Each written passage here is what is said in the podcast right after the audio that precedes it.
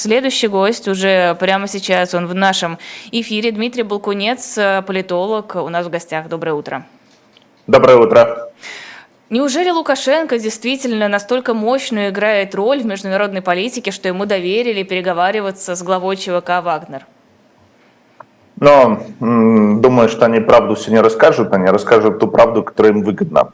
И, конечно, для Путина, в первую очередь, эта история очень нанесла по нему такой удар сильный. Поэтому не исключаю, что они могли привлечь Лукашенко для разруливания этой ситуации в качестве какого-то посредника, в качестве страны, куда можно Пригожину сослать ссылку. Помните, когда были бунты в России многие там столетия назад, всех несогласных и вот этих бунтовщиков в Сибирь отправляли, в ссылку отправляли. Причем даже могли их приписать или вынести какой-то приговор, казнить этих людей, а потом все-таки казнь отменяли, отправляли в Сибирь. Ну, может быть, история такая, что Пригожина просто в ссылку в Беларусь отправляют, чтобы не казнить его. Его бы ликвидировали, его бы убили, потому что он нанес масштабный, мне кажется, урон Путину по всему миру. Сейчас показывают все телеканалы, что Путин оказался фактически вот таким вот слабым человеком, у которого какие-то аборигены с оружием бегают, марш-броски делают на столицу. Поэтому это, конечно, по нему нанесло масштабный урон. А как вообще возник, вот, на ваш взгляд, Лукашенко? Почему, даже если это какая-то просто пиар-акция спланированная, почему потребовалось именно его привлекать? Потому что обратное мнение, ты говоришь, как ему доверили, с целым ЧВК «Вагнер», говорит, с целым Пригожиным. Я думаю, как доверили вообще? Почему целого Лукашенко бросили на Пригожина? Ну, тут вопрос, может быть, они лично знакомы. Я не исключаю, что Пригожин и Лукашенко лично знакомы. С 20-го года, когда там вагнеровцев задерживали? Нет, думаю, что они могли гораздо быть раньше знакомы по каким-то, может быть, бизнес-делам. Вот вполне вероятно, такое может быть. И это может быть одна из причин. Во-вторых, Лукашенко как человек нейтральный, он не связан никак, там, не является гражданином России, как отдельное государство. И если Путину понадобилось бы Пригожина куда-то выгнать из страны, то вот Беларусь идеальное место. Тем более уже были такие случаи, например, там беглый президент Кыргызстана, там живет Бакиев, даже гражданство белорусское получил. Вот, его Россия не приняла, а, видимо, к Лукашенко его отправили тогда жить. Поэтому не исключено, что и здесь такая же ситуация. Что касается эпизодов, очень красиво и хорошо подметили 20-й год, когда Лукашенко был унижен Вагнером и был очень тоже напуган. Там 33 человека приехало в Беларусь, как вы помните. Они ехали транзитом через Беларусь в другую страну, но Лукашенко их всех положил на пол, избил, исколотил. Позже, уже после нескольких недель нахождения в тюрьме, когда все стало понятно, что это была провокация какая-то или постановка, но в итоге семья Лукашенко извинялась перед этими вагнеровцами, и тогда конфликт они как-то исчерпали. Вот. Но история вот этого марш-броска, который был вчера практически до конца не завершен, он очень показательный, насколько слабой оказалась система власти в России, потому что несколько человек с оружием в руках захватили город с миллионным населением, административное здание захватили. А для Лукашенко это тоже такая угроза, потому что он очень боится разного рода подобных сюжетов. Чрезвычайно такой же, как Путин, трусливый человек Лукашенко. И, кстати, я бы, знаете, сравнил их. В 2020 году Лукашенко там даже с оружием побегал, помните, там автомат с рожком носил. А Путин просто там появился один раз перед телекамерами, и все, на этом все закончилось. Вы посмотрите, как были напуганы все пропагандисты российские, все чиновники, они вообще там нигде не появлялись, они там какие-то канавы рыли на подъезде к Москве, они боялись. А если бы на самом деле эта вот группа людей Вагнера зашла в Москву и Пригожин еще бы выдвинул политическое требование, в том числе требования по поводу завершения войны или того, что это война Путина и прочее, я думаю, что недолго бы Владимир Путин находился у власти. Подождите, Песков говорит, что Пригожин уйдет в Беларусь. А Лукашенко-то это устраивает? Как думаете, что к нему тот самый Пригожин явится в страну? И он должен еще гарантировать ему какую-то безопасность? А я думаю, что Лукашенко в этой ситуации никто не спрашивал. Я считаю, что ему просто сказали, вот тебе надо Пригожина взять, все. Могло и такое быть. Более того, тут еще момент важного, там приписывают какие-то заслуги, что Лукашенко миротворец. Вероятно, всего с ним вел переговоры кто-то из российских чиновников, каких-то там авторитетных людей, которым Пригожин доверяет. Они это все разрулили, Пригожину дали гарантии безопасности на обход, вот он их, наверное, получил, и его из России фактически выпилят. Поедет ли с ним какая-то группа вагнеровцев, не знаю, не уверен. Ну, подчеркиваю, не знаю, тут они могут какие-то свои договорники иметь. Вот. На постановку, там пишут, постановка срежиссированная, это вообще не похоже, потому что Путина, подчеркиваю, унизили. Он сейчас общипанный, как курочка. Знаете, вот как такой вот цыпленок, общипали его, перышки повыдергивали. Это вот такой сейчас Путин стал в глазах не только международной общественности, но и в глазах ближнего круга, потому что это унижение для него, что он вынужден был таким образом просто, можно сказать, канавы вырыть вокруг Кремля, да, какие-то рвы там с крокодилами, чтобы Пригожин не добрался до Кремля. А он добрался бы еще там пару часов, и закончилось бы не просто кровопролитием, я думаю, что закончилось бы большой смутой в России, вплоть до гражданской войны. Ну, в принципе, вот у нас весь вечер, когда люди ждали, уже начали об этом говорить, про элементы гражданской войны, и вот тот факт, что Z-военкоры долго не могли определиться со стороной, ждали утра, чтобы понять, на чью сторону, да, переприсягать им или сохранять как бы лицо, да, тоже это интересно. А какие перспективы у Лукашенко в этом контексте? Вот вчера его чуть ли не таким героем у нас пиарили, вот да Соловьев кто? Прям... Кто? Ну, никто его наша же пропаганда. Ну, у нас до этого смешно. Не было такого, чтобы мы прям на пьедестал какой-то отдельно Александра Григорьевича ставили. А тут бац, решальщик, мужик. У его отставки повысились.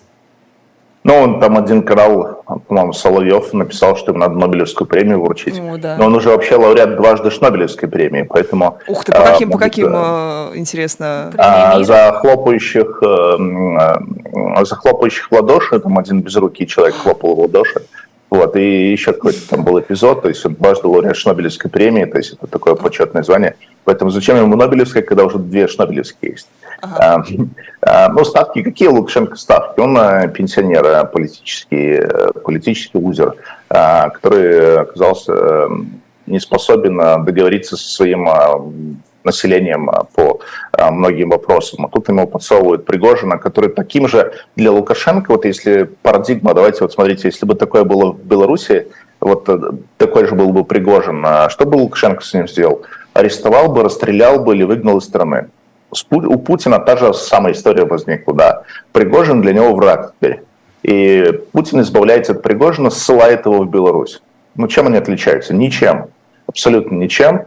Причем эпизоды, когда белорусские там, оппозиционеры оказывались в России, и Лукашенко их просил выдать, ну, Путин их всегда всех выдавал. Там, спецоперации устраивали по аресту, по захвату. Вот. Но в этой ситуации видно, что все-таки Пригожин как человек с оружием, Путин опасался его и опасался его влияния определенного, поэтому он вынужден был принять такие условия. Конечно, ставки Лукашенко в какой-то части политических ура Z-патриотов вырастут, но как бы это ни на что вообще не влияет. Путин здесь стал, на мой взгляд, такой...